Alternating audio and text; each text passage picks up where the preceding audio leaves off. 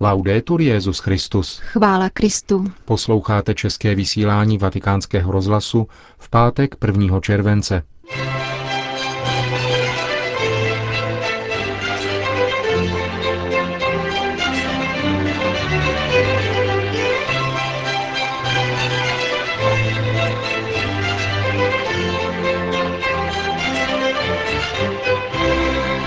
Benedikt XVI. přijal účastníky konference, kterou v Římě v těchto dnech pořádá FAO. Vatikánský deník Osservatore Romano vychází nepřetržitě už 150 let. Přiblížíme vám papežský list k tomuto výročí. V druhé části pořadu pak uslyšíte pravidelnou homílii od otce Richarda Čemuse.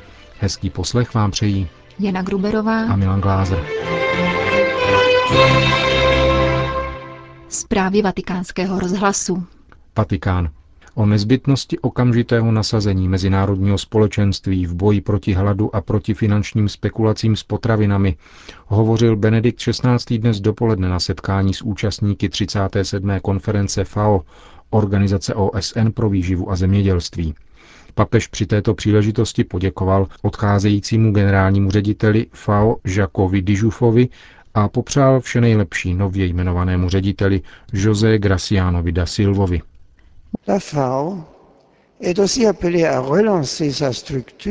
Také FAO je povolána k obnově své vlastní struktury, aby byla osvobozena od překážek, které ji vzdalují cílům, které indikuje její zakládací konstituce, totiž zabezpečovat výživu, disponibilitu potravinové produkce, rozvoj zemědělských oblastí a tak zajišťovat svobodu od hladu. la libération de la faim. Je třeba konstatovat, pokračoval dále Benedikt XVI., že navzdory přijatým závazkům a z toho vyplývajícím povinnostem se konkrétní pomoc a asistence často omezují jenom na kalamitní situace a zapomíná se, že důsledné pojetí rozvoje musí být z to dát budoucnost každému člověku, rodině a společnosti podporou dlouhodobých cílů. V této souvislosti pak papež připomněl nutnost opětovného objevení rodinného zemědělského podnikání a podpory jeho ústředního postavení, pokud jde o stabilní potravinové zajištění. Vesnická zemědělská rodina je vzorem nejenom pokud jde o způsob práce, ale také pokud jde o styl života a konkrétní solidaritu, v níž se projevuje podstatná role ženy. Où le rôle essentiel de la femme Řekl mimo jiné Benedikt XVI. na setkání s účastníky konference FAO. Vatikán. Svatý otec zaslal apoštolský list deníku Osservatore Romano, který vyšel poprvé právě před 150 lety, 1. července 1861. Ve svém poselství, které bylo otištěno pod titulkem Služba pravdě a spravedlnosti, nazývá noviny svatého stolce deníkem ideí, nástrojem formace a nejen pouhé informace.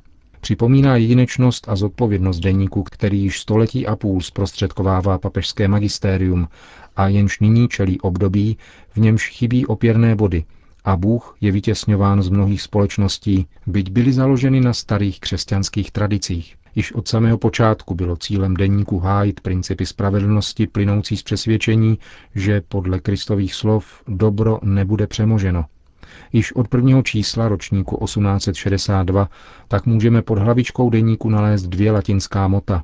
První unicui que sum je převzaté z římského práva a druhé non prevalebunt z Matoušova evangelia.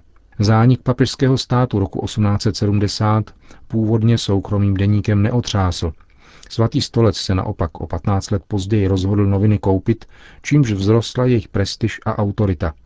Ve 20. století se díky své nezávislosti a odvážnému postoji vůči diktaturám stal orientačním majákem, jak jej nazval kardinál Montini, pozdější papež Pavel VI. u příležitosti stalet jeho trvání. V druhé polovině 20. století se noviny v různých jazykových edicích rozšířily do celého světa. V současné době je jazykových verzí osm, včetně indické malajalámštiny. Před třemi lety byla tradiční tištěná vydání obohacena i o internetovou podobu.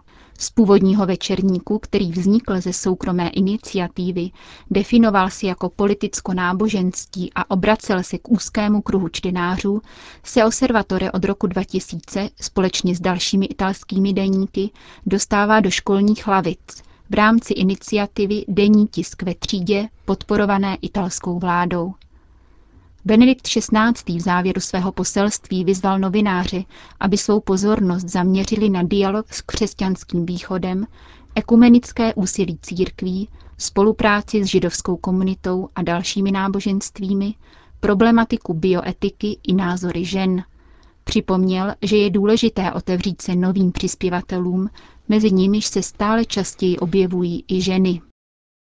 Vatikán. Svatý otec dnes u příležitosti 60. výročí svého knižského svěcení poobědval se členy kardinálského kolegia. Jehož děkan, kardinál Angelo Sodano, papeže pozdravil, popřál mu a předal mu dar, peněžní příspěvek pro římské chudé. Benedikt XVI. ve své promluvě zhodnotil uplynulých 60 let svého života a poděkoval za boží vedení. In questi 60 anni quasi tutto è cambiato. Za těchto 60 let se téměř vše změnilo, ale pán nám zůstal věrný. Ten týž včera, dnes a navždy. On je naše jistota, která nám ukazuje cestu do budoucnosti. Je okamžikem naší paměti, vděčnosti i naděje. In te domine speravi, non confundar in eternum. Confondere in eternum. Konec zpráv.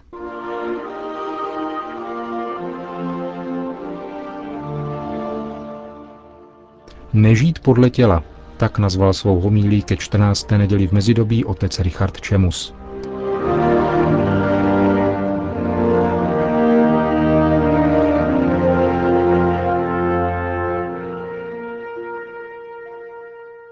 To neřeš.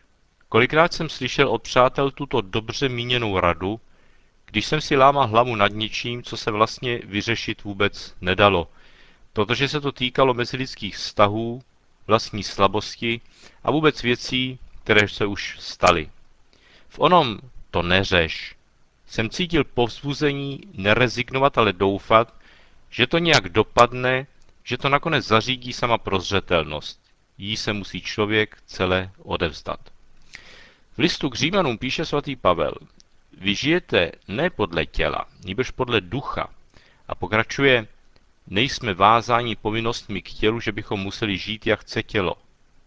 Nevím, jak na vás, drazí posluchači, ale na mne působilo toto napomenutí vždy vysloveně moralisticky. Apoštol Pavel varuje před popouštěním úzdy tělu s jeho nezřízenostmi, říkal jsem si. Co tím asi myslí, si lze lehce domyslet. Žít podle ducha tedy nejspíš znamená žít morálně bez vady. O správnosti takového závěru lze asi jen těžko pochybovat.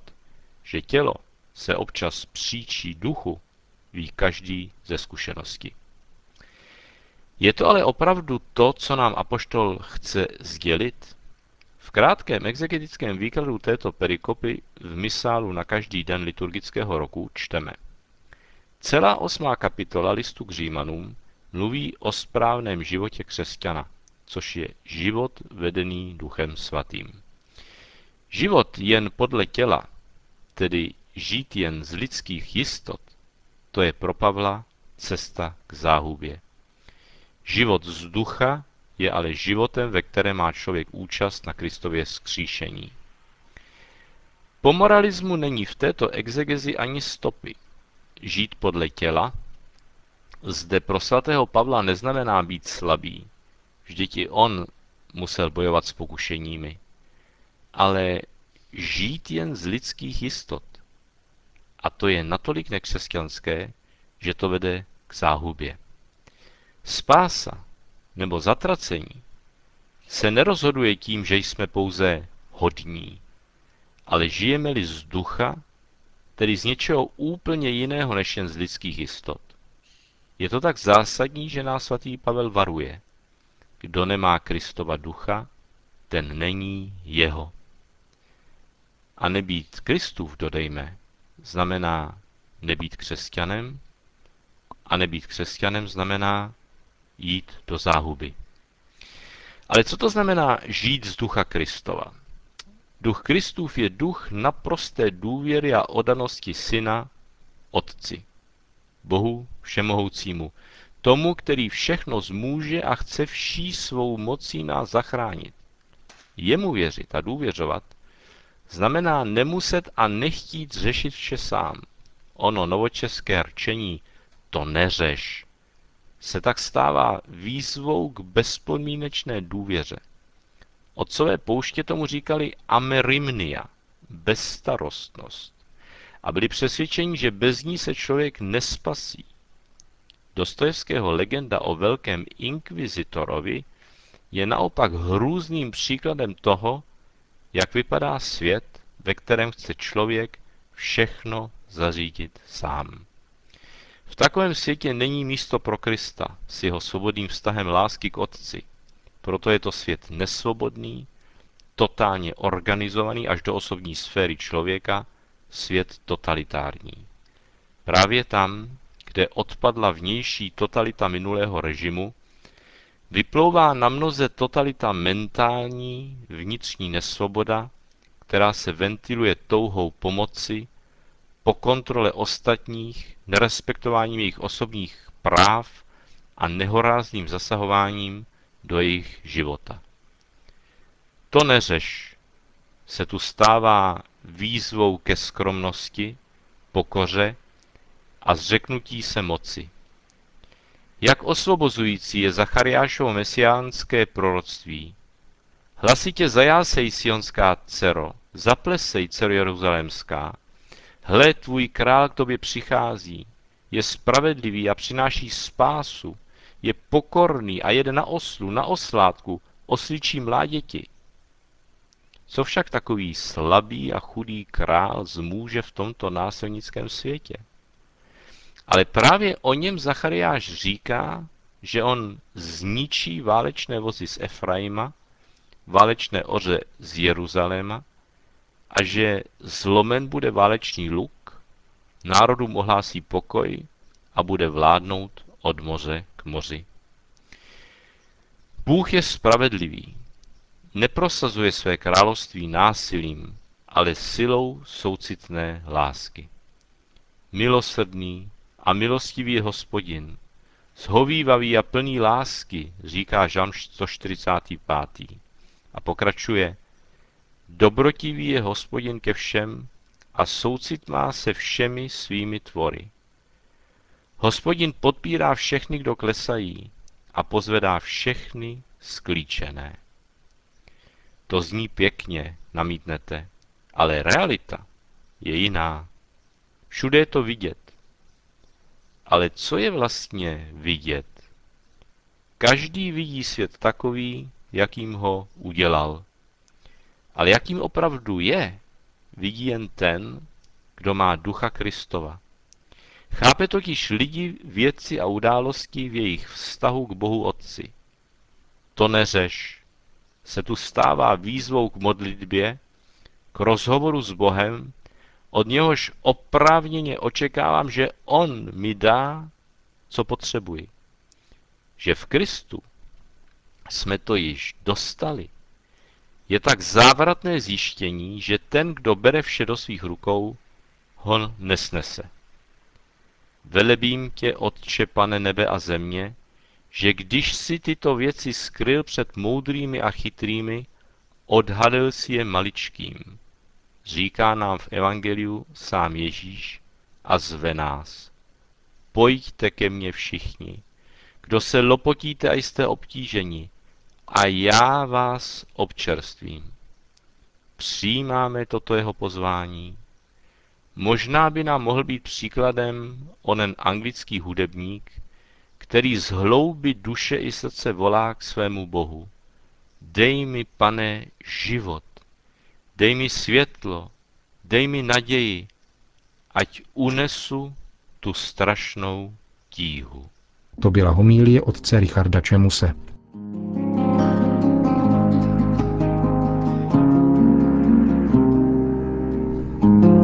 Končíme české vysílání vatikánského rozhlasu. Chvála Kristu. Laudetur Jezus Christus.